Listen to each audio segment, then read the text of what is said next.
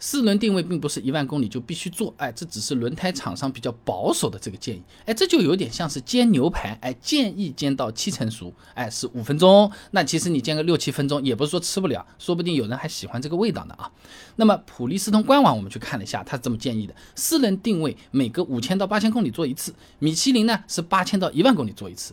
轮胎厂商之所以这么建议，主要就是怕担责任，如果没有按时做四轮定位，万一轮胎出问题了，消费者朋友们。有可能觉得是你轮胎不好呀。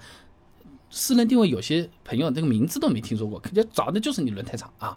那么一万公里要做四轮定位的做法，相当于只是建议，而不是说你不做车子原地就爆炸给你看，轮胎也不会爆的啊。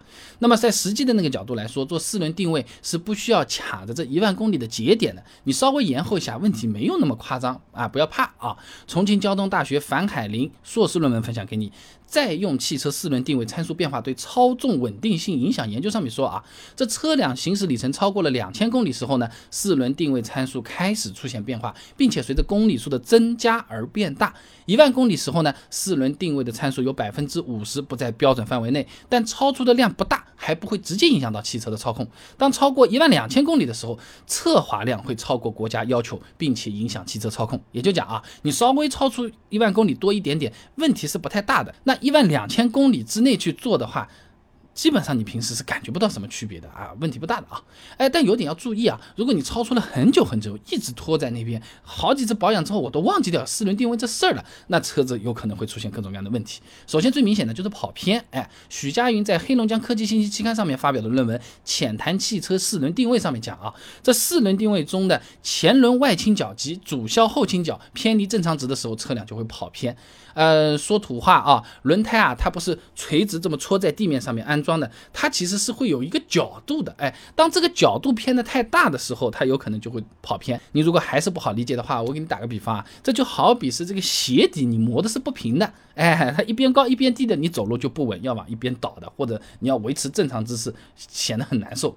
特定情况。会崴脚啊，那么除了跑偏，长时间不做四轮定位，还有可能会对其他操控特性产生影响。还是参考那篇在用汽车四轮定位参数变化对操纵稳定性影响研究这篇论文上面啊，当四轮定位参数不对时，会出现侧滑、转向轮不能自动回正、高速行驶的时候转向发飘、转向器摆正、转向沉重、方向盘没有力回馈等等情况啊。就拿侧滑来说啊，相当于车子笔笔直在那边开。它会往边上去的，哎，如果夸张点说，你在一个没有人的这个道路，你就放在那边开，我是第一车道的，呜呜呜呜，开到后面。哎，我怎么在第三车道了？有这种可能性的啊！而且呢，这种侧滑啊，它是会加剧轮胎磨损，降低轮胎的那个寿命的。你看，为什么轮胎厂家老是提醒你去做四轮定位？他自己不想背锅啊。那这个侧滑，它一般是往左右两边滑动嘛，轮胎完全是一个摩擦状态，而不是滚动状态。土话说就是硬生生的蹭过去的，就和我们以前军训那种想左转想右转，这个鞋底鞋跟它是磨过去的，不是我们抬脚走过去的嘛？那好了，这个像抬桌子一样，嗯。在这边拉，我这个桌腿会坏吗？我这个轮胎也是会坏的啊。